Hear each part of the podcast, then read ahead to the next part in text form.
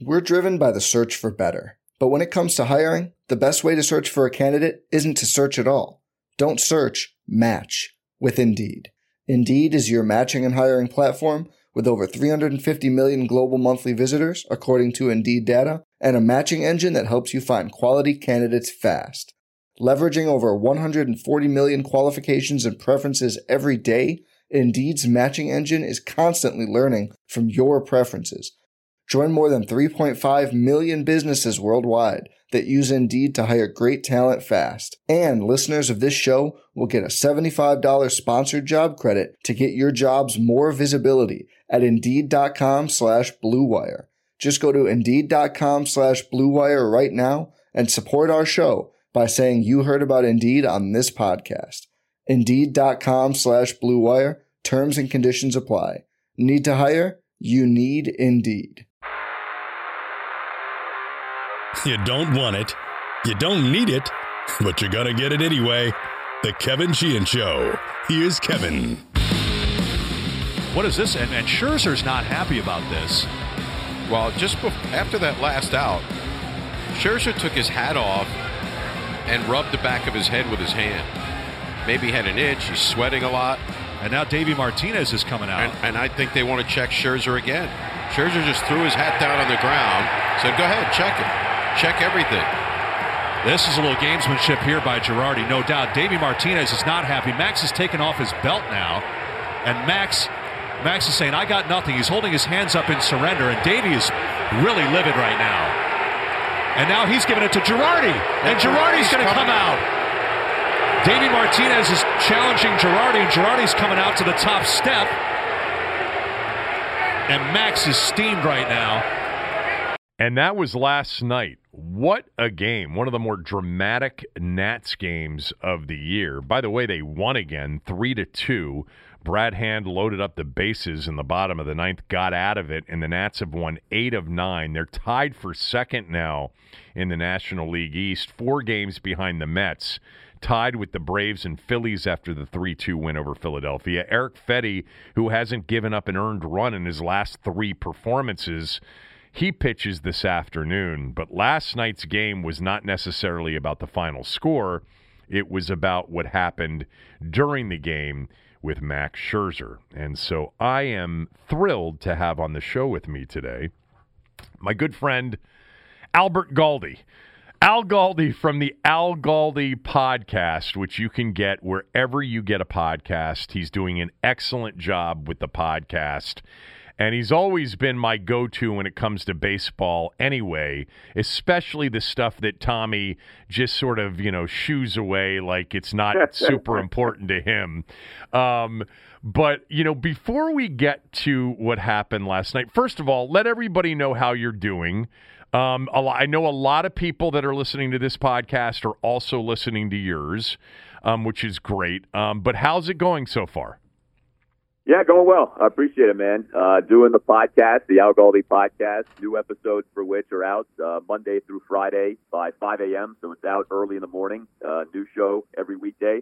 And we do a ton on the Washington football team, but also a bunch on the Nationals and the Capitals and the Wizards and the Terps and the Hoyas and you know, all the local teams. So it's been a lot of fun. It's gotten a lot of great feedback. We've had a lot of very good guests. And you're right. I get a lot of people who say, I listen to your pod and Sheehan's pod. So a lot of double dippers in that regard. But yeah. nothing wrong with that. So no. I appreciate you having me on. Well, that's what we want to do. We want to have them listening to both, especially when uh, football season begins. But Galdi, really at this station forever, was everybody's go to when it came to you know, baseball, especially, you know, the strategery of baseball and the things that are going on in the sport. And before we get to, to what happened last night, I really want to talk about just what's gone on here over the last week. And you know the rules that have been i think in place but are now going to be enforced and why they're being enforced.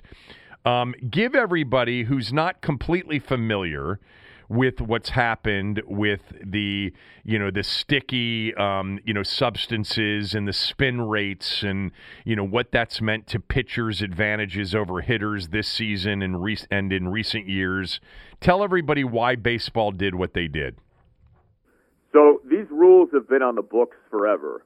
the reason baseball all of a sudden woke up to this is really twofold. A, offense is down again, and you're not seeing runs scored. If you look across baseball, not that batting average is a great stat to look at, but batting averages for a lot of guys are way low.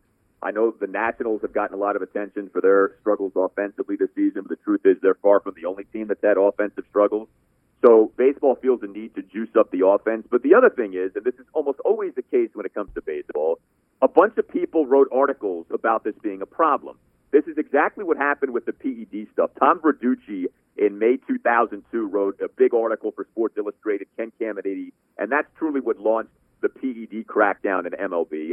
Along the same lines, you've had it with the Houston Astros stealing scandal. The Athletic wrote a big article not that long ago. That's what blew the lid off the uh, Astros cheating scandal. And now with this sticky stuff stuff, there was a recent SI.com article. Others have written articles.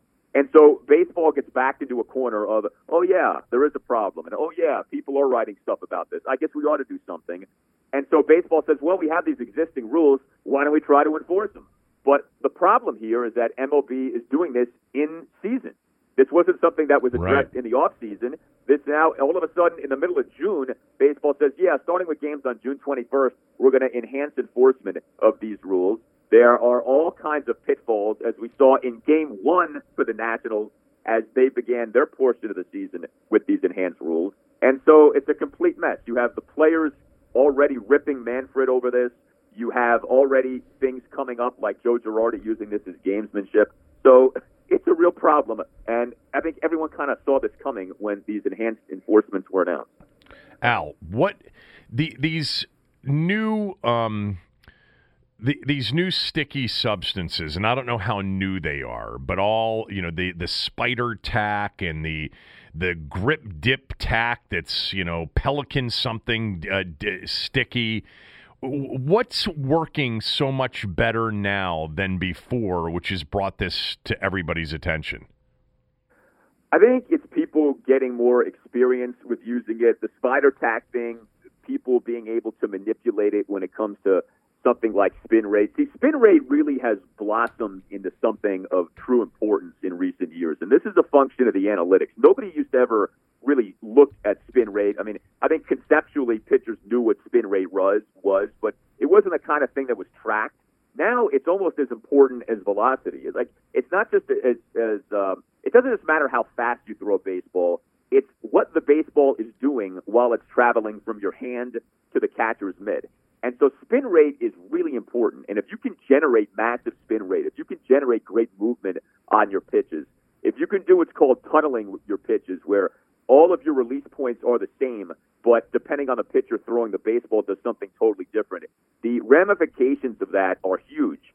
And there are guys who have been able to master this and change the courses of their careers. Like Trevor Bauer is a good example of this. Trevor Bauer wasn't this great pitcher.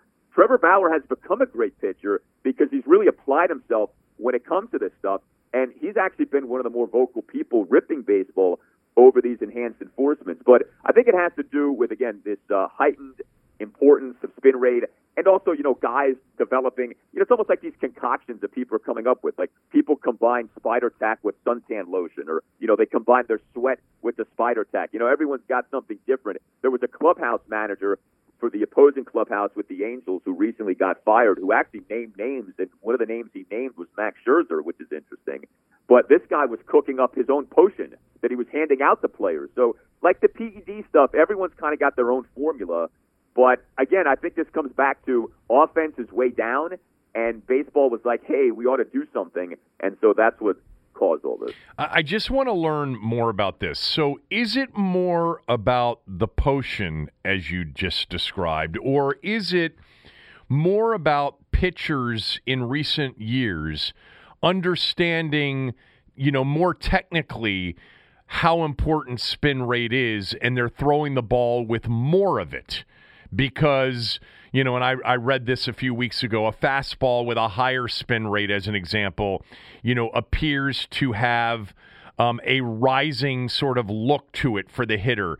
And and then with changeups, like a lower spin rate, I think is more important because it creates more uh, more movement. Is it an understanding of what spin rate does, or is it the potions that they're trying to outlaw? No, it's the understanding.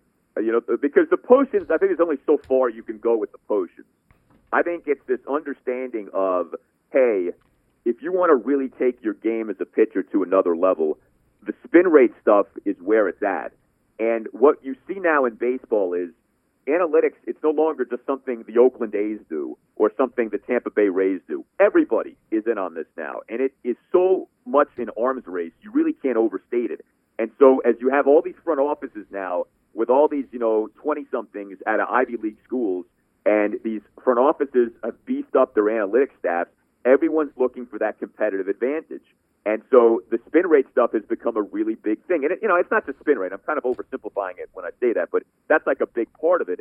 And so this, and so also what you have too is players are more open to this stuff, you know, because there was a resistance from players to a lot of this stuff for a while.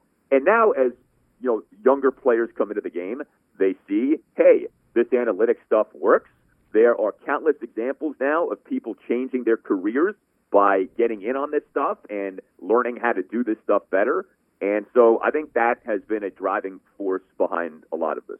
So, if it's more that and less about these substances, are we going to see different results with the enforcement of these rules? I don't know. Uh, I don't think MLB knows. I think MLB said we have to do something.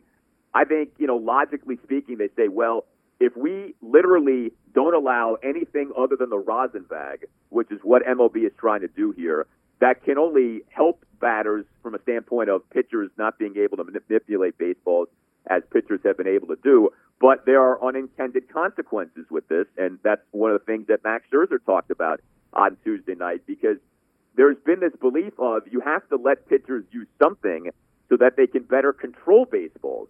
Max Scherzer talked about the plate appearance of Alec Bohm in the middle of the game on Tuesday night, where Max nearly beamed Bohm in the head because it slipped. And Max, yeah, right, and that was Max's point. Now there's there's a sort of a tightrope you have to walk here. Of well, you want to allow pitchers perhaps to use something, but not too much of something to where they can manipulate baseballs to where they just totally dominate batters. So what is that middle ground? We don't know. This is part of why you do this in the off season and not in the middle of June. You know, I, I think there's a belief of maybe there's some substance agreed upon by the teams and the players that you can say, hey, this is a permitted substance you can use. Because it seems like you need to let guys use something more than just the rosin bag. But you obviously can't let people use, you know, Vaseline plus suntan lotion plus uh, spider tack plus everything else to come up with these weirdo ways of throwing baseballs. And there's another thing too here, and that is everyone has known that this has been a thing for years. If you go on YouTube, search Yadier Molina uh, ball sticks to chest protector. In 2017, there was a Cubs there was a Cubs Cardinals game in which a pitch literally stuck to the chest protector oh of the Cardinals catcher Yadier Molina, and nobody wanted to talk about this. Who threw the know, pitch? The announcers made. Uh, I forget the pitcher. I'd have to look okay. it up. Go but ahead. I, it was it, it was a Cardinals Cubs game. It was April 2017, and the ball sticks to Molina's chest protector. And you know, people make jokes about it, and they go, "Ha ha ha! How did that happen?" And then nobody did anything about it. Nobody thought about, hmm, why is that? Why would a baseball stick to a catcher's chest protector? Is this some miracle of physics, or maybe just maybe was there a bunch of stuff on the baseball that caused it to do that? Three years earlier, April 2014, Yankees Red Sox. Michael Pineda, who was with the Yankees at the time, got ejected for literally having a swab of pine tar on the right side of his neck. Got suspended for 10 days. You never heard anything about that after that. Why did he have all this pine tar on his neck? What would be the reason for that? Again, it kind of just got buried. Baseball looked the other way. This is exactly what happened with the PEDs. And now you essentially have this uh, day of reckoning here, and it's a problem. It's a real mess. A ros- rosin isn't enough, is what you're saying, but they've got to find some sort of middle ground from what they've been using that his that is increasing spin rates to a point where batting average, whatever you think about that as a measurement, is at one of its lowest, um, you know, rate uh, averages in in forever. And we're seeing, you know, incredible pitching performances, incredible ERAs, etc. Will they get to a middle ground? And why why did they do this? In the middle of the season. It seems like very few sports would implement this thing or start to enforce something like this in the middle of a season to sort of change the direction of the season if it does that. And as you said, you know, you don't know, they don't know. Um, but what is the middle ground and why did they do it in the middle of the season? Yeah, I mean, I think there is a middle ground, and I think they will find a middle ground. I just don't know that they'll find it right now in the middle of June. Like, I, I think this is probably something you should do in the off season, which, by the way, is another conversation because there is a looming CBA Armageddon with baseball. The owners hate the players, the players hate the owners, the players crush Manfred all the time. The toxicity that exists between the owners and the Players Association. This is reaching like, you know, 1994 Bud Selig Donald Fehr level. So I don't know that they can agree on anything right now, which is maybe part of the issue here, too. That MOB was like, we don't want to deal with these people. We know we can just go ahead and implement this increased enforcement. So we'll go ahead and do that. And if they want and complain, that's their problem. But of course, like we said, there are unintended consequences here. I, I would like to think, though, they can reach a middle ground. The other thing, too, I think about is you know, these umpires are being put in near impossible spots. Umpires have a lot to do as it is. Now that they have to act as, you know, cops and chemists and mid game inspect pitchers multiple times, I mean, do the umpires know what to look for? If you detect sticky stuff on a pitcher's arm, like, is that sweat? Is that spider tack? Like, what is that? Is that uh, something else that he had to put on his arm? Like, how do you know exactly what you're feeling and touching? How do you know exactly what to be looking for? And the answer is you don't. And so what I wonder about this too is, is MLB going to do a thing which is done previously, which is initially there's heightened enforcement, and then like a few weeks later, it's kind of forgotten. A few years ago, MLB made a big deal of enforcing another existing rule, which is called the batter's box rule. You have to keep a foot in the batter's box at all time, at, you know, with the exception of like multiple potential exceptions. And the point of that was, hey, these games are slow. Speeding they take up, too yeah. long. Yeah, we got to speed this up. Watch a baseball game now. Let me know the next time the batter's box rule is enforced. It isn't enforced. It went bye bye. Everything regressed right back to the way it had been. And I do wonder about that with this. If for now it's a big thing and a big show, but a few weeks from now it'll kind of be forgotten. We'll see. All right, let's get to what happened last night, but specifically before, uh, or, or, or big picture before we get to what happened specifically.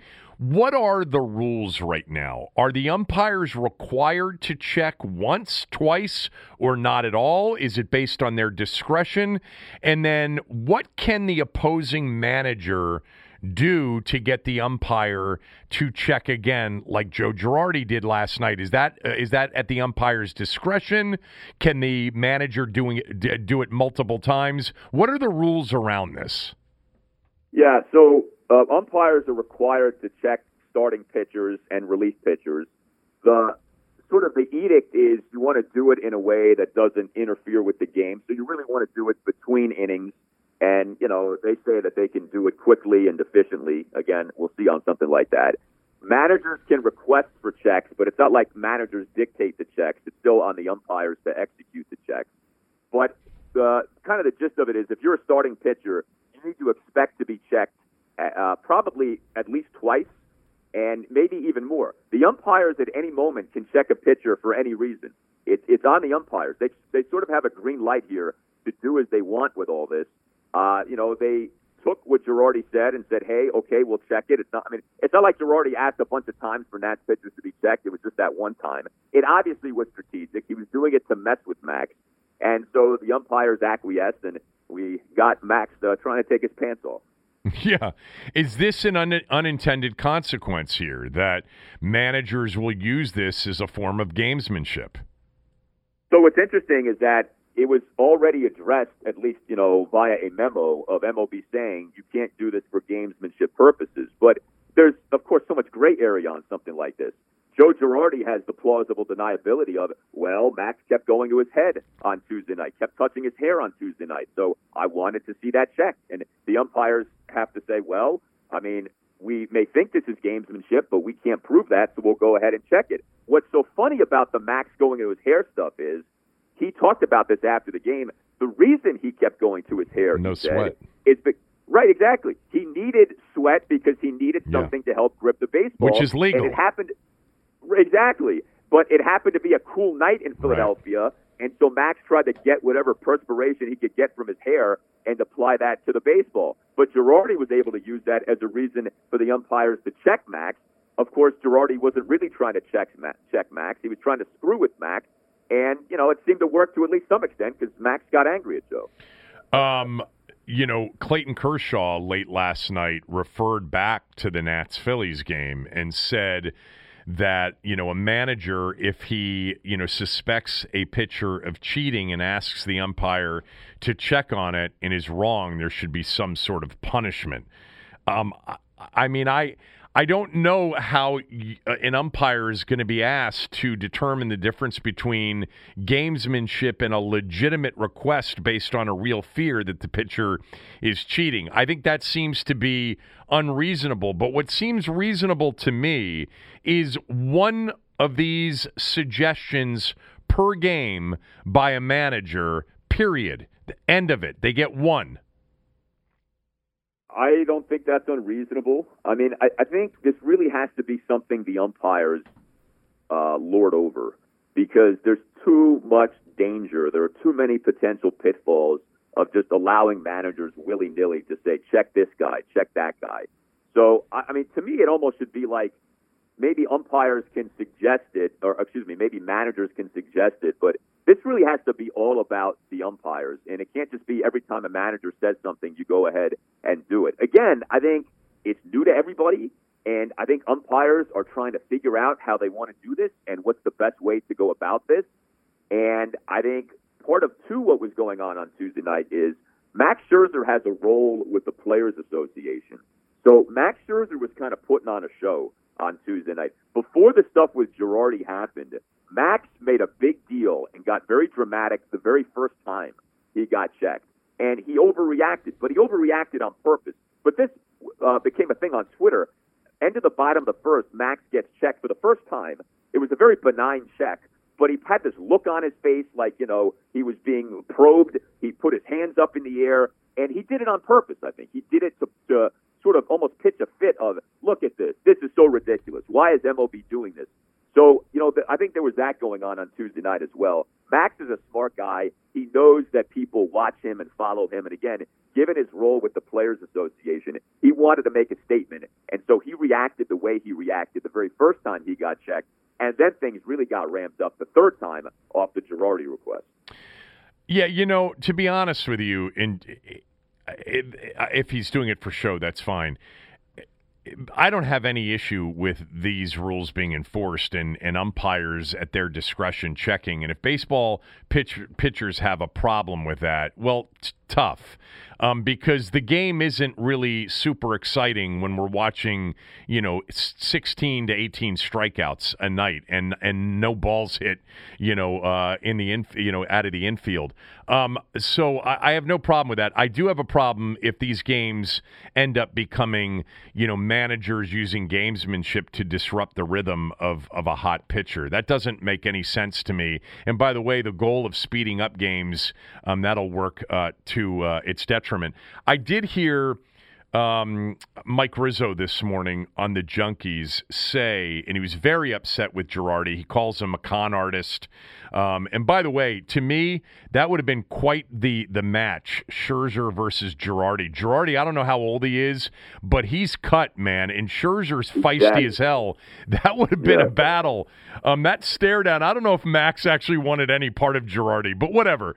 That's beside the point. But Rizzo said, he said, look they're going to figure this thing out and it's going to get figured out. We figured out the P we figured out the COVID thing which was an absolute disaster when we started. We learned from it and the league will adapt quickly and we'll figure out something that becomes, you know, utterly, you know, benign in terms of the number of disruptions. And, and it sounds like you think that that's what will happen as well. Yeah, I think we always see this. We certainly saw this with COVID 19 last year in baseball yeah. of, you know, so many people were ready to pull the plug on the season and there's no way they can have the season. And actually, no, they ended up having the season and things ended up being just fine. And I think we'll get to that point here. What I think will be interesting though is do we get to a, a point of reason here because they actually find a true middle ground, or do we get to a point of true reason here because just things go back to the way they were? And we'll see on something like that. With Rizzo, I, I think he and Girardi have a relationship. They're both from the Chicagoland area, so I, you know some of that may be Rizzo just trying to needle back at Girardi. I mean, I actually think from a Phillies perspective, what Girardi did, it's kind of smart, right? Mess with Max. Why the heck not? Sure. I mean, is, is it the most moral thing in the world? Maybe not, but who cares? So I get where Girardi was coming from on that. Of course, the issue is that he was allowed to do something like that.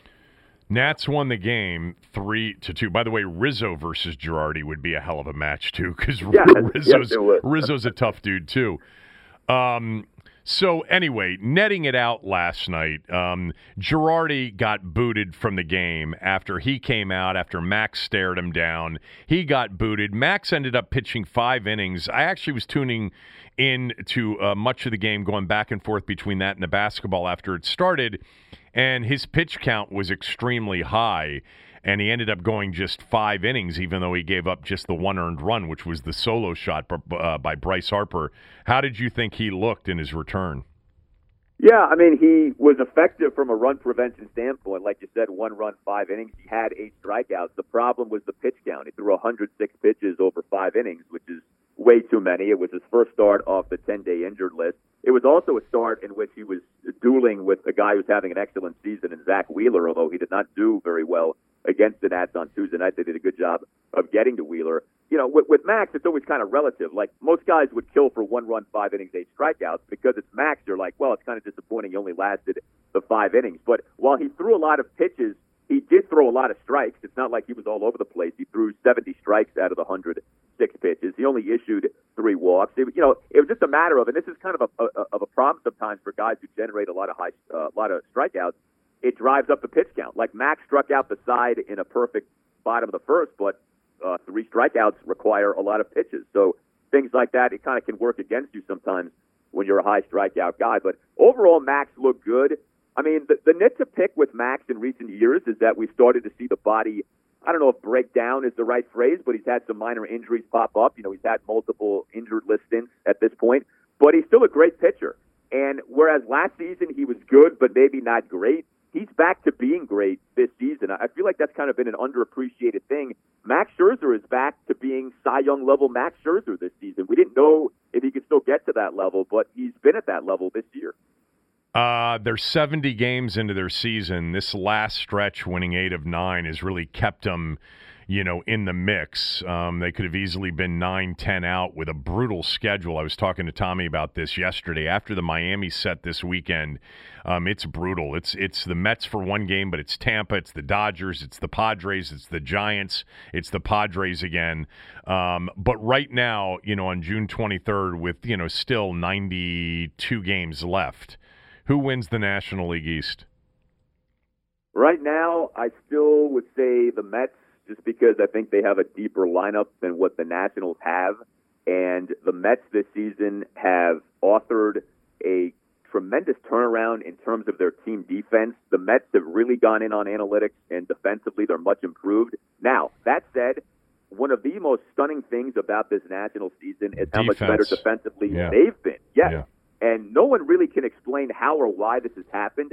The Nats have been a really bad defensive team for years. They were last in the majors in defensive run saved last season.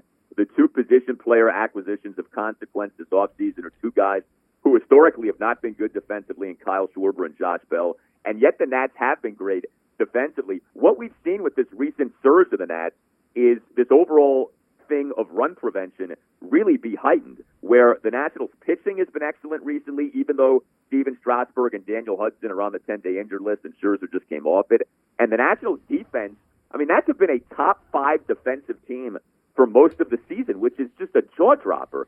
So that's the path to victory here because the Nationals offense cannot be trusted. The Nats don't score a lot of runs. They've been horrendous this season with the bases loaded. And while you have stretches of time in which different guys get hot, like obviously Kyle Schwarber recently, you know, someone like a Josh Harrison early in the season, you also don't have it to where everyone is going in the same direction at the same time.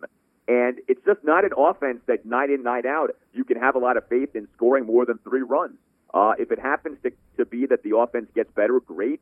But at this point, I mean, more than a third of the way into the season, I, I think it's kind of pie in the sky to feel like all of a sudden things are just going to click offensively for the Nationals. So the the road to victory is pitching and defense. The Nats have brought it big time lately in those regards, and that's why they've been able to do as they've done. The other thing, of course, is the state of the division. It's not a very good division. Uh, this was supposed to be the best division in baseball. You could argue it's been the worst. And so the Nationals are right in the thick of this year. It may not be that you need, say, 92 wins to win this division. You may be able to win the division at, at seven like and nine. Nine ninety. At seven yeah, and nine, seven you and might nine. you exactly. might be able to win it at seven and nine. Um, yeah, Alex Smith maybe can pitch for the Nats. Uh, will you stick around and have a Taylor Heinicke conversation with me? Yeah, absolutely. All right, we'll do that right after these words from a few of our sponsors. We're driven by the search for better. But when it comes to hiring, the best way to search for a candidate isn't to search at all. Don't search, match with Indeed. Indeed is your matching and hiring platform with over 350 million global monthly visitors, according to Indeed data, and a matching engine that helps you find quality candidates fast. Leveraging over 140 million qualifications and preferences every day, Indeed's matching engine is constantly learning from your preferences. Join more than 3.5 million businesses worldwide that use Indeed to hire great talent fast. And listeners of this show will get a $75 sponsored job credit to get your jobs more visibility at Indeed.com slash BlueWire. Just go to Indeed.com slash BlueWire right now and support our show by saying you heard about Indeed on this podcast. Indeed.com slash BlueWire. Terms and conditions apply. Need to hire? You need Indeed. Hey, it's Kaley Cuoco for Priceline. Ready to go to your happy place for a happy price? Well, why didn't you say so? Just download the Priceline app right now and save up to 60% on hotels. So, whether it's Cousin Kevin's Kazoo concert in Kansas City, go Kevin, or Becky's Bachelorette Bash in Bermuda, you never have to miss a trip ever again. So, download the Priceline app today. Your savings are waiting. Go to your happy place for a happy price. Go to your happy price, Priceline.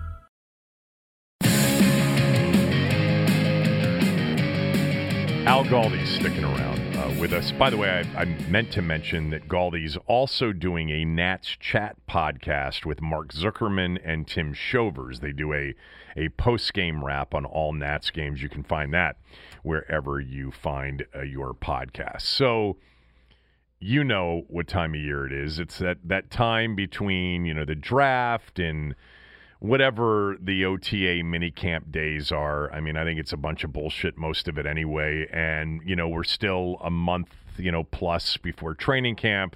So every single, you know, website, uh, sports website is, is asking their NFL people to come up with lists and rankings and you know projections and who's going to be the surprise play and it's all the stuff that we try to come up with on the shows that we do this time of year because it is a dead part of the NFL calendar which there aren't many portions of the calendar that are dead when it comes to the NFL. So I found something that I did on radio this morning.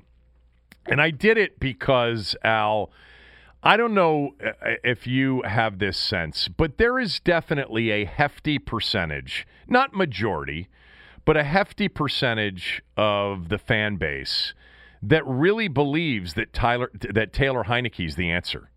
Like he, they saw enough in that Tampa game. They saw enough in the fourth quarter against Carolina, the five quarters to believe that Washington has found their starting quarterback. And then they put it together with some of the things that Ron Rivera's been talking about in terms of competition. I don't know what you've been saying on your podcast. I would put the chances of Ryan Fitzpatrick starting uh, day one at 100%. Like uh, injury, you know, notwithstanding, um, uh, it, no injury, it's hundred percent. I, I don't think that this is a legitimate competition. I think Ron has a culture that he's trying to change, and I think competition's a big part of it. And so I like the fact that he's speaking to that and selling it.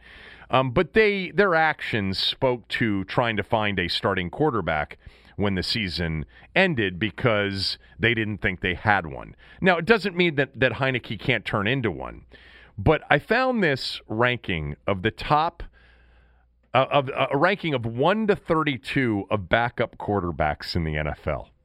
So CBSSports.com. I forget who wrote the story. I'd have to go find it. Uh, Cody Benjamin wrote it. So he was asked yesterday to come up with some content, NFL content. Yeah. So so he. so he ranked the NFL backup quarterbacks from 1 to 32, which meant that he also had to guess on who the starters were going to be, you know, in places where there might be a legitimate debate as to who the starters are going to be, like uh, who the starter will be. Like in Denver, Teddy Bridgewater's there, so is Drew Lock. That's a competition. He projects Drew Lock to win that competition, so he had Teddy Bridgewater as a backup. But the interest in doing this, obviously, was to see where Taylor Heinicke would land. Well, first of all, to make sure that they, they viewed Taylor Heinicke as a backup and not a starter, like some people do. By the way, I haven't asked you. Uh, Do you agree with me on, on Fitzpatrick or not, or do you have a different opinion on, on Taylor Heinicke's, you know, claim or maybe you know opportunity to win the starting job? Yeah, I, I mean, I think it's very likely Fitzpatrick is the week one starter. I actually had Joe Theismann on the most recent installment of my podcast, and we know how plugged in Joe is. He believes that Fitzpatrick will be the week one starter. I do think, though, with Heinicke, you need to further explore this, and I don't want any sort of a dismissal of Heinicke. I think he needs to be given opportunity. Um, that's not to say that like you know you build everything around him or anything like that. But I'm glad to hear that Ron is talking up competition, and I think that at the very least, let's just see more of the movie here. You know, give Heinicke, be open-minded to Heinicke is, is what I want from Ron because what he did against the Bucks was special, especially given all the things working against him in that game. And there's nothing wrong with just further exploring this, further probing this Heinicke situation, just to see where it might lead. And maybe it leads to nowhere. But I think you have to, the way the NFL works, weird stories like this happen. And so you can't just shut the door on it completely to me if you're Ron. I totally agree with you. It's funny because um, in conversations recently, I've been very definitive about Ryan Fitzpatrick. I've been very definitive in my belief that when the season ended, while they were happy with what Taylor Heinicke provided them and they were intrigued, they also tried to trade for Matt Stafford. They also inquired about Sam Darnold and Derek Carr and maybe even Mitch Trubisky. They also considered trading up for Justin Fields or Trey Lance. So their actions really spoke to we're looking for our starting quarterback. But that doesn't mean that they don't believe that Heinicke can be something. And like me, I'm intrigued. It sounds like you are too. And somebody reminded me this morning, a, caller or somebody on Twitter, Sheehan, you compared him to Jeff Garcia after the Tampa game, and I and I did. Now I didn't compare him saying that he's going to be the Jeff Garcia, that he's going to become Jeff Garcia. I said stylistically he reminded me of Jeff Garcia. I thought that's the, that's what I thought of when I watched him, and, and I thought he played like Jeff Garcia. But I I was all in on hey, I want to see more. Bring this guy back. He may not be a starter, but he's a gamer and in a pinch you know he's a backup you know maybe in this league. Anyway back to the list. Um, the ranking of backup quarterbacks 1 through 32 the first thing is i wanted to make sure that taylor heinicke was actually viewed as a backup quarterback. I mean sabah called in this morning. She was waiting as she usually is at 5.45 a.m waiting for me to go to any sort of call segment. Um, and she believes that taylor heinicke will be the starter. So i wanted to make sure that Taylor Heinicke was being viewed as a backup, which he was, thankfully. And then I thought to myself before I started to look at the list, I'm going to guess that he's somewhere around 15 in terms of backup quarterbacks. That he'll be in the top half of the league of backup quarterbacks. But Al, I'm always interested to see what the rest of the NFL, um, you know, uh, it, the analysts and the writers and the reporters, what they think. And by the way, speaking of Sabah, one of the things that she mentioned to me, and it's true, all of the discussion about this football team in the offseason has been mostly positive. Like, I don't know that we've had an offseason like this. The defense, elite, top five, maybe the best. You know, the additions of, of Jackson and Samuel. What a hell of a free agency class. What a great draft to get Sam Cosmi and their starting middle linebacker and maybe a receiver. Like, I've not heard this much optimism or encouraging discussion about the team in a long, long time. I would say 2013 is the last time going into that season, and you had a major injury at the quarterback position. But anyway, he is listed on uh, the list of backup quarterbacks. Have you seen this list? No, I haven't. I'm interested so where it. so where do you guess he is? Heinicke, well, what he did against the Bucks got a lot of attention. So I'll say I'll say tenth. I'll say top ten. Okay. So my guess was 15, somewhere around there, no better than 10. But I do think um, that probably there's a significant part of the fan base that thinks, oh, well, he's going to be, you know, he's going to be one of the first two or three backup quarterbacks mentioned. Don't you get that sense that there are a lot of, of people, especially the people that think he should start, that they're not expecting if they if they open up this this list to see him any lower than five or six? Yeah, you know what's interesting though? My perception is a little different. I've actually sensed that a lot of people are not believers in Heinicke because what I've heard a million times is this is Rex Grossman, John Beck all over again, Heinicke and Kyle Allen, and so you know neither guy is a road to anywhere meaningful. But I'm interested to hear where you ranked on this list. I've had a lot of that too, but I think that there are a lot of people, again, not majority, but a lot of people that are big believers. All right, so I'll count them down from 1 to 32. Um, number one is Trey Lance. So they've got Garoppolo as the starter and Trey Lance as a backup. Now, I don't know how you rank a guy that you've never seen play, but it's based on a projection. So Lance was one, and Justin Fields was two, even though I think everybody in Chicago um, will will go into cardiac arrest if they see Andy Dalton on the field to start the season. They all want Justin Fields to start the season. Who knows if he'll be ready? Number three is Teddy Bridgewater, with Drew Lock projected to be the starter in Denver. Number four is Jacoby Brissett. He is the backup in Miami to Tua Tagovailoa. Jacoby Brissett is ahead of Taylor Heinicke. Case Keenum is ahead of Taylor Heinicke. He is Baker Mayfield's backup in Cleveland. Tyrod Taylor, well, he could be the starter depending on Deshaun Watson's availability in Houston, but assuming Watson plays, Tyrod Taylor is number six on the list of 32 backup quarterbacks in the NFL. Number seven is Jordan Love. Now, obviously, that is, Really? that assumes that Aaron Rodgers is the number one. I know we have never seen Trey Lance or Justin Fields throw a ball in the NFL. We also have not seen Jordan Love throw a football in the NFL, and we've been told that there's you know some great fear if Jordan Love ends up starting. Like the Packers are going to go four and thirteen in a 17 game season. They've got him seventh. I think I think that's ridiculous. I, I, what has he done to earn that spot? And like you just said, the word is that he has not looked good, and so I don't know how you justify putting him seventh. Well, he's done no more no less than the two rookies I've already mentioned.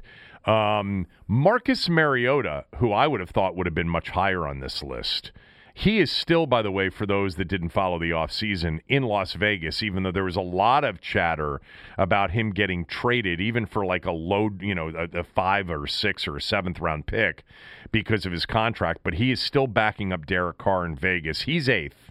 And then the other quarterback that isn't the obvious starter like Zach Wilson and Trevor Lawrence are in Jacksonville and New York, Mac Jones is nine in New England as a backup to Cam Newton. So the three rookie quarterbacks that aren't presumed starters are all ahead of Taylor Heinicke. And a guy that's never played before in the NFL, Jordan Love, is ahead of Taylor Heinicke on this list. Well, we're approaching, you know, the 10 through 15. He's got to be in this next group of players. Gardner Minshew's 10. Taysom Hill is 11 behind Jameis Winston, who, by the way, to me, just as an aside, it's one of the more intriguing stories of the NFL season. I think there's a chance Jameis Winston resurrects his career and becomes not an elite quarterback, but a really good quarterback under under Sean Payton. That's a hell of a football team too. If Winston is the answer, Mitch Trubisky is 12 behind Josh Allen in Buffalo. Here's a beauty.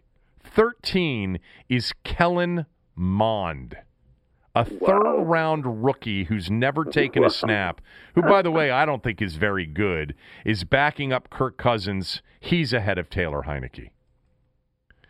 Then you get Chad Henne in Kansas City at 14 and Mason Rudolph in Pittsburgh at 15. Al, your wife That's is joke. it- your wife is a big Pittsburgh fan, so you follow it. I think Mason Rudolph stinks. He's been horrible when he's played.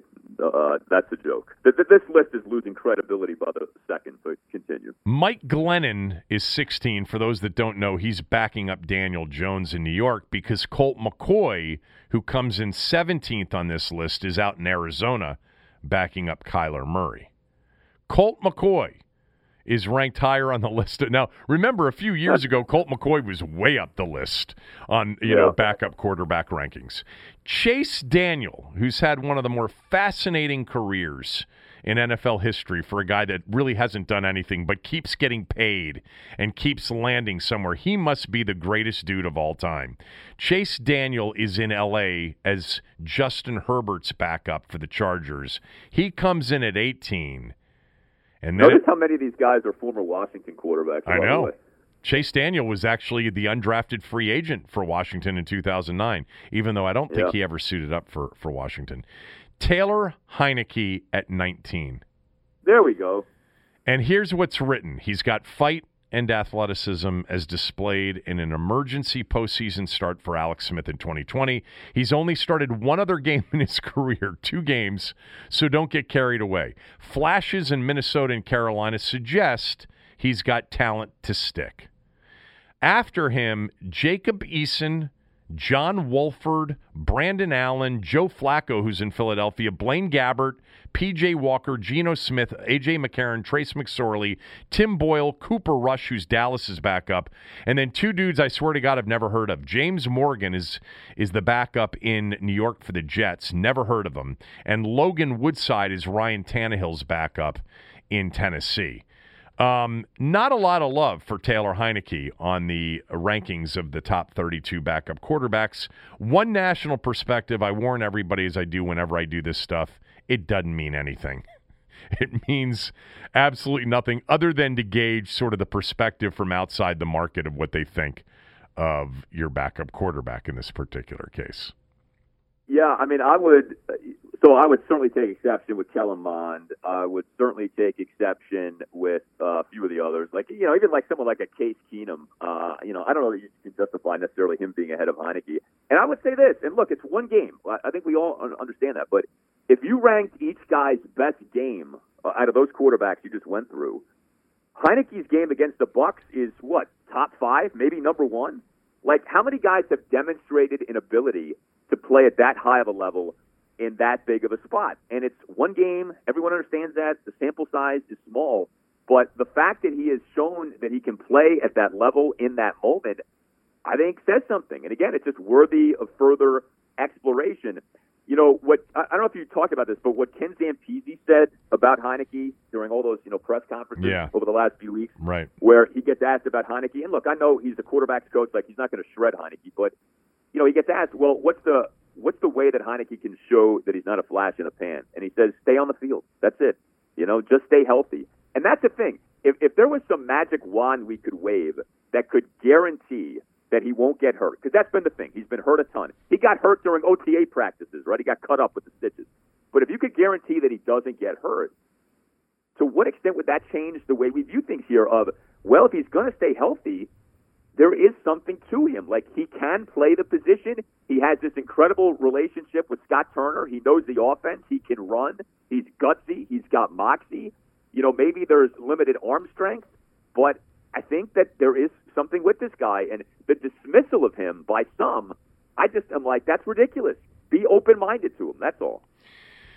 Yeah, I think that's a reasonable position. And that was my position after watching the Tampa game. I I think the Tampa game gets blown up a little bit. I'm sure on this list, you know, Marcus Mariota and Tyrod Taylor and, you know, Case Keenum and Teddy Bridgewater have had, you know, great games, you know, as starters during the course of their career. Um, I mean, hell, Mitch Trubisky was, you know, having at one point in that year when they went 13 and 3 or 12 and 4, you know, a, a Pro Bowl uh, kind of year, even though I think he stinks. I, I just, the Buccaneer games so interesting to me because he was really good. And he was really good considering that, you know, he was starting a playoff game. Um, something, by the way, Ryan Fitzpatrick's never done. And he throws for 300 yards and, he also took some bad sacks when they actually had a chance with the ball. You know, he threw a pick in the game. They had multiple chances, you know, with the ball to take the lead or to tie the game late, and it didn't happen. Like it didn't happen at the end of the Carolina game either. So I don't know. I I I love the way he played in that game. I love the way he played in the Carolina game, and and part of it is because we were watching a guy essentially on one leg with veterans, you know, guile and experience and leadership, you know, play well enough, but really not physically capable of doing it. And then we see Taylor Taylor Heinicke come in, and all of a sudden the ball's being pushed down the field, you know, consistently, and he's taking chances and he's running around and he's making plays. I, I'm intrigued. I'm glad they re-signed him, but I think their actions, Al, speak louder than anything else that any of us can say. They desperately sought a starting quarterback in the offseason, whether it was for this year or for the medium to long term future. They did not think when the season ended that Taylor Heinicke was their quarterback of the future. If they were convinced no. of it, they wouldn't have taken the actions that they took. Right, and, and it would have been malpractice to think that because you would have been operating just off the one game. I think the contract they gave Heinicke says a lot too. Yes, it's a two-year deal, but there's so little guaranteed right. money in that deal. He's he's incredibly cuttable. So, um, and, and you know, and, and let's be honest, the fact that he took that deal right away that he didn't say, hey, let me see what can happen for me as a restricted free agent. I think he recognized, all right, there probably isn't going to be that great of a market for me. I know Scott Turner. I'm comfortable here. Let me re-sign here and go. I would make this point though about the Bucks game. Uh, there was a lot working against him in that game too. Not just that you know that was his first uh, start for the Washington team. You know he had just signed with the team a month earlier, but facing a great defense in that of Tampa Bay's. I know the Bucks were missing a key player, but the, still their, their best player. defense. Their best right, player okay. defensively. Yeah. But Washington had no running game in that game. Gibson and McKissick did nothing in that game. Washington had a ton of drops in that game. It was, there was one drop after another. There was a terrible no call uh, on a Cam Sims uh, target in the first half too. So like there was his numbers in that game were good. They should be even better if not for just the drops. Like forget about everything else. If you don't have all the drops that you had in that game, so I think that kind of gets forgotten too. Yeah, no, and I, he gets he gets hurt and he comes back into the game and throws yeah. a touchdown pass to Steven Sims. So like that was great too. He played he played a great game. I'm not disputing that. I think I think the the conversation about that game in general has um, almost become something you know that isn't even doesn't even resemble it. Like a lot of people like to say, they took the the, the eventual champions to the brink. Um, they played them tougher than anybody else, which is not true. Green Bay, you know, score wise was closer, and the Saints were tied in the fourth quarter with Tampa and had a legitimate chance. You know, the funny thing about that game in watching it, I remember one of the first things I said the day after or the Monday morning after or whenever it was I never really thought they could win the game in watching it. You know, first of all, the reason that they didn't win the game is their defense let them down in a major way. And their best defensive player was not good in the game, Chase Young. You know, anytime you give up 500 plus yards and 31 points in a game, you're not going to win most of those games. And they didn't win that game. They lost that game because their defense, first and foremost, and the defense proved that day that it wasn't what some thought it was, which was elite. Um, it was a good defense. It was an improved defense. And I think it'll be even better this year, hopefully. Of course, they're going to face much better teams and much better quarterbacks last year. The seven wins, five of them came against backup or third string quarterbacks. But anyway, everybody knows that. Um, and then I think, you know, Devin White proved the rest of the way that he was not only the best defensive player on the team, he may have played at the highest level of any defensive player in the postseason and he would have been a major factor in that game. But still, they wouldn't have been in that game. Totally admit this. They would not have been anywhere near having a chance or being in the game score wise without Taylor Heinicke. It's true. And um, so I'll, I'll never take that away from him. But, you know, we, we, we have it, we, we've lived with this. Well, we beat the eventual Super Bowl champions. Remember that stretch of like three or four years yeah. where, like, yeah. they beat the Packers, they won the Super Bowl, they beat the Giants twice. One of those years, the last loss. Like, taking pride in that is just stupid, and it's just loser talk. Um, Tampa, they they pushed Tampa. They did. They pushed them. But New Orleans and Green Bay pushed them more.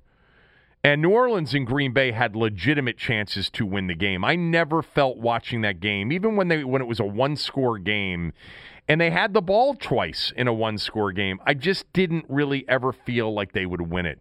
If they had have won it, or if they'd gotten to overtime on that final drive in 31-31 overtime, Al, and somehow the, you know they lost the coin toss and Brady went down the field and scored a touchdown and ended it on the first drive in overtime. I think I, I, I, if Heinicke had gotten it done and, and gotten the two point conversion, it'd be a different you know discussion.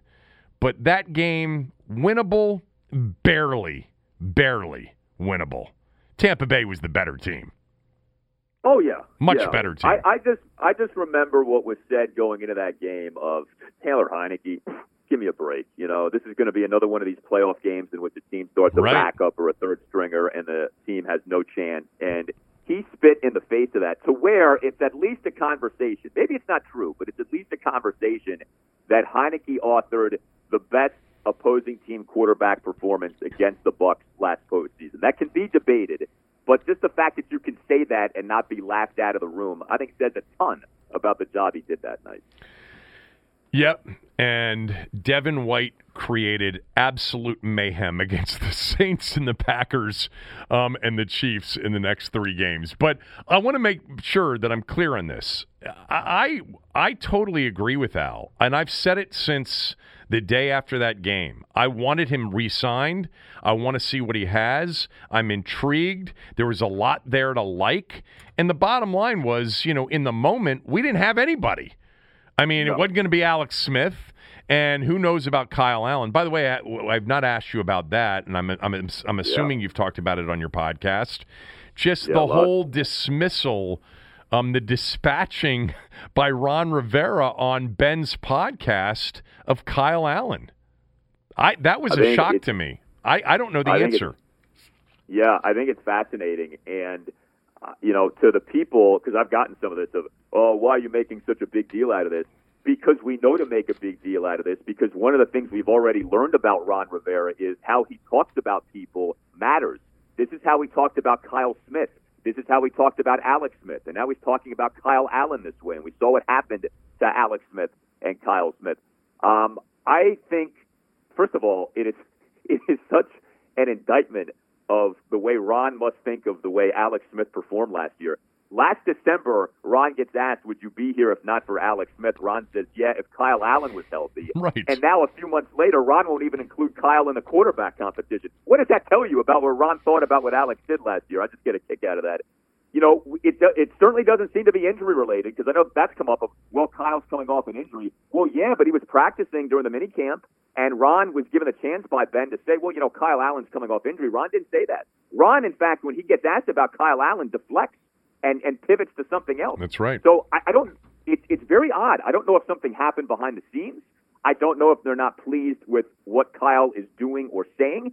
You know, it, it kind of reeks to the Morgan Moses thing of there, it feels like there's more to this than we know. But there's something to this, to, to where he keeps positioning this as a two man competition. He won't even say Kyle Allen's name. The, the way, by the way, and this is another thing that cracks me up. I don't know if you've noticed this. He won't say Dwayne Haskins' name. Whenever he talks about how he should have had a quarterback competition last time, Yeah. he will not he will not say Dwayne Haskins' name. Years ago, Bill Parcells would not say Terrell Owens' name. He would call him the player. I'm waiting for Ron to start doing that with Haskins. He will not say Haskins' name. That's another thing that makes me laugh right now. But yeah, man, I, it feels like something happened, and Ron has soured on Kyle Allen, which is nuts to me because it felt like Kyle Allen was the new Colt McCoy. As Colt was to Jay, Kyle was to Ron, and that certainly does not seem to be the case right now.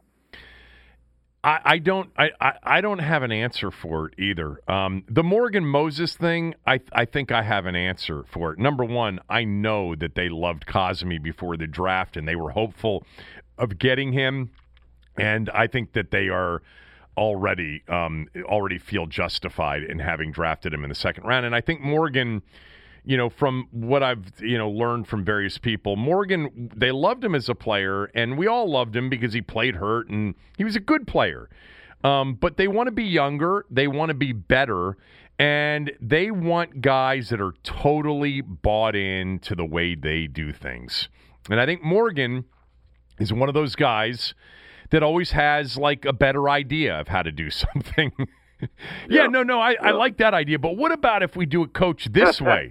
Um, Yeah, and I think right. ultimately it's like, okay, we're, we're, we're getting guys that are 100% drinking the Kool Aid here, and that's what we want. Um, by the way, on your Ken Zampese thing, um, I thought it was interesting, too, that the first thing he said was health. But I also wonder if you know, um, if that's just the first thing that pops into anybody's mind about Taylor Heinicke, well, he's got to stay healthy.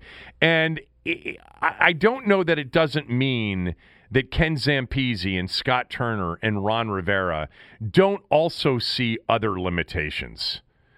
I think that that's Yeah. just the obvious thing to say. And by the way, it gets you, you know, off the hook of describing any any of the other limitations, which he has to have somehow. If not, he would have been in the league the last seven years. Yes, and yes, and, and we know coaches say things in press conferences, so you can't just take what they say as gospel. If you listen though to what Zampese said in its entirety, he says Heinicke needs to stay on the field, and then he gushes over the way Heinicke played last year. Right. It's not unlike the way Ron recently has essentially gushed over Heinicke. I mean, Ron has really praised Heinicke. He called, you know, he calls him an extremely accurate passer. Now, Ron also keeps praising Ryan Fitzpatrick, so you know it's clear Fitzpatrick is still the favorite. But Zampese has made it a point to praise Heinicke. Ron has made it a point to praise Heinicke. So they do seem to really think that there's something to him. You know, how much of a something we'll see. The actions will tell us everything. If, if he doesn't get a single first team practice rep in training camp, then a lot of this ends up being mostly talk, especially if Fitzpatrick does as he's supposed to do, and that's do well enough in camp in the preseason to be the week one starter. But I, I, I just I've always wanted I've always wanted a competition. We'll see if we actually get one. But I'd like to think that there is at least a potential path here for Heinicke to, to be the starter if Fitzpatrick falters and if Heinicke does well enough to earn the job. And it seems the way Ron's talking that there is that path. I I don't ju- know that it ever gets realized, but there is that path. I just want a quarterback. You know, like if Matt Uh, yeah. Stafford were here and there would be no competition, I would be so much happier. You know, um, I just had this one thought about Kyle Allen. You know, you just mentioned first team reps. Well, you know, Heinicke didn't get any in OTAs or minicamp, not one um, rep with Right. any of the starters. Um, but the word was that he looked, you know, that they were impressed with him, you know, against second and third teamers, whatever. I think maybe, and just I I just had this thought. Scott Turner wants to stretch the field. J- By the way, just like his pop always wanted to stretch the field. And he couldn't do that last year, in part because some of the teams they were playing just wouldn't allow for the protection to hold up. You know, when they played Baltimore and even the Rams, I mean, the ball was coming out quickly and sideways, but that was good. I mean, I thought Scott Turner adapted against the teams he faced. But what Taylor Heinicke did is he threw the ball down the field. Kyle Allen didn't really do that necessarily.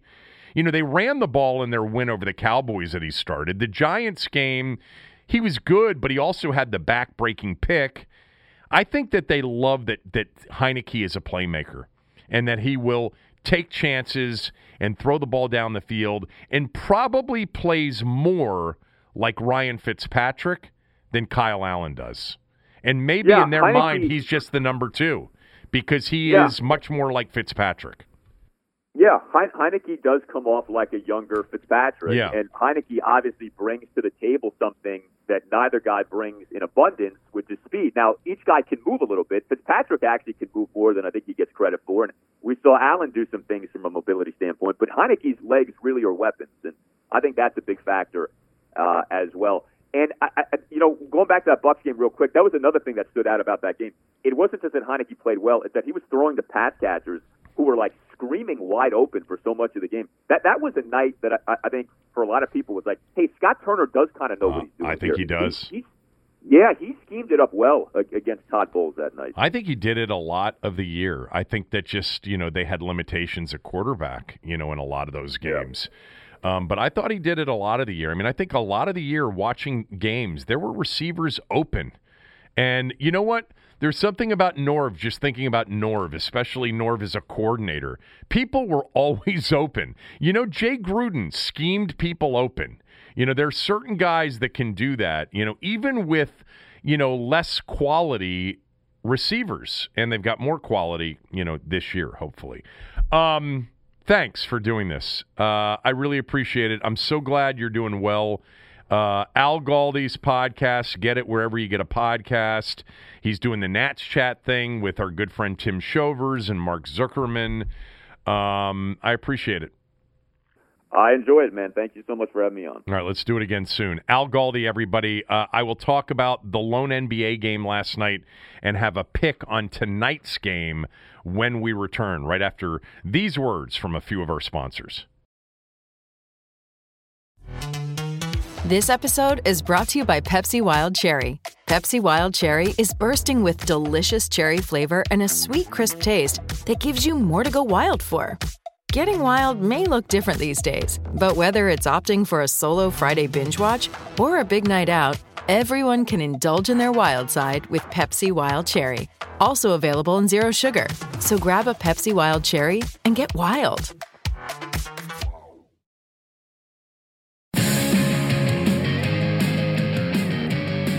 Last night um, in the NHL, the Montreal Canadiens, who were the last team to make the playoffs point wise, beat Las Vegas 4 to 1 to take a 3 2 series lead in that semifinal series in the Stanley Cup playoffs.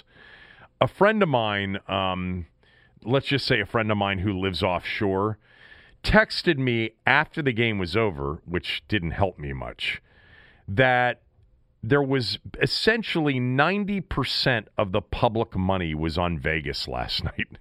They could not make a money line attractive enough to get anybody to bet on Montreal, meaning that literally last night, almost every bookmaker in America. Now, hockey doesn't get bet at the same level that the NFL or college football or even the NBA or college basketball gets bet. But last night, I guarantee you there were bookmakers all over the country, legal and illegal, that were praying for Montreal to win that game. And they did, four to one. Uh, they will probably be a massive underdog in game six tomorrow night at home. Um, but it is interesting the hockey playoffs. Like the Canadiens were the the the last team in essentially into the postseason, and they are a game away from the Stanley Cup Finals. And then there was the NBA game from last night. Uh, Phoenix, LA, game two of the Western Conference Finals. The Suns won game one, and they won game two last night, 104 103. I'm not going to do a breakdown of the game. I'll just because uh, I want to get to something that I learned about the NBA last night that I didn't know before. I will tell you that Patrick Beverley's defense on Devin Booker was phenomenal, and there were far too many replay reviews in this game. I have no idea how long the game lasted. It seemed like it was three hours plus. Anyway, at the end of this game, with the Clippers leading 103 102, by the way, after Paul George choked on two free throws, missed both of them that would have given the Clippers a three point lead. The Suns ended up with the ball underneath their own basket with nine tenths of a second left, down 103 to 102. And that set the stage for something that I didn't know about the NBA um, rulebook. Um, and maybe some of you did. I did not know. I was surprised. Mark Jackson on the broadcast last night knew the rule uh, down pat it down pat. He knew it and said it right away. Um, what it was was a pass from out of bounds from Jae Crowder, a lob to the rim with nine tenths of a second left. By the way, nine tenths of a second left, you can catch and shoot it. So they could have run a play for Devin Booker to take a jump shot to try to win the game. They ran a great play, a back screen from Devin Booker for DeAndre Ayton for a lob at the rim. The ball ended up right above the rim. DeAndre Ayton took it and just guided it home for the game winner. 104 103, the Suns win the game. But it looked to me, and I think a lot of people watching it, that it was offensive goaltending. The Clippers players were going nuts. That's goaltending. That's offensive goaltending. The ball was in the cylinder, which it was. And in any other situation, it would have been called offensive goaltending, and the bucket would have been waved off, and the Clippers would have won the game. But the rule book states, and I did not know this, that there can be no offensive goaltending off of an inbounds pass. And Phoenix knew the rule. And the coaching instruction from Monty Williams after he set up a great back screen to set up the play for DeAndre Ayton. By the way, as an aside, you always switch every screen with less than five seconds left, and the Clippers didn't for some reason, which left DeAndre Ayton sort of open for the lob at the rim. He said to his team, doesn't matter, put it right over the rim. There's no goaltending on a play like this. DeAndre, take it, slam it through. And that's what happened. Everybody's screaming offensive goaltending. I'm watching the game going, well, that's going to be waved off. That's offensive goaltending. And it wasn't. They knew the rule. By the way, I give Mark Jackson a lot of credit on the ESPN call. He immediately said there's no offensive goaltending on an inbounds pass. He knew the rule. Good for him. Uh, but I learned something last night. Had no idea. Great that the coach of the team knew it designed a great play. By the way, the reason they were able to design this play, although I'm sure they've worked on it in practice, but there was a replay review of who the ball got knocked off of and out of bounds, which gave them like two minutes to, you know, get the play down and make sure everybody was aware of the rule. Um, the Suns won 104 103. Chris Paul didn't play last night, still in COVID protocol. Kawhi Leonard didn't play. Um, the Clippers have been down 2 nothing in each of their previous two series, and they won. I don't think they can beat Phoenix without Kawhi returning, and I have no idea if he will. Uh, tonight's game, Milwaukee is a seven and a half point favorite in game one over the Hawks after both of these teams won dramatic game sevens over the weekend, and they got proper rest um, time. Um, I like Milwaukee to hammer Atlanta in game one tonight. I think that Atlanta's just happy to be there. Look, Milwaukee is there also um, with Giannis, and Giannis coming off his signature career game in the Game Seven win over the Nets. But I like Milwaukee big tonight, laying seven and a half. All right, um, that's it for the show. Uh, back tomorrow. Uh, not with Tom. Tom's taking tomorrow off. Tom will be with me on Thursday. Uh, I am uh, efforting to get another guest to join us on the show tomorrow. Have a great day. Every fan knows the right player in the right position can be a game changer. Put LifeLock between your identity and identity thieves to monitor and alert you to threats you could miss.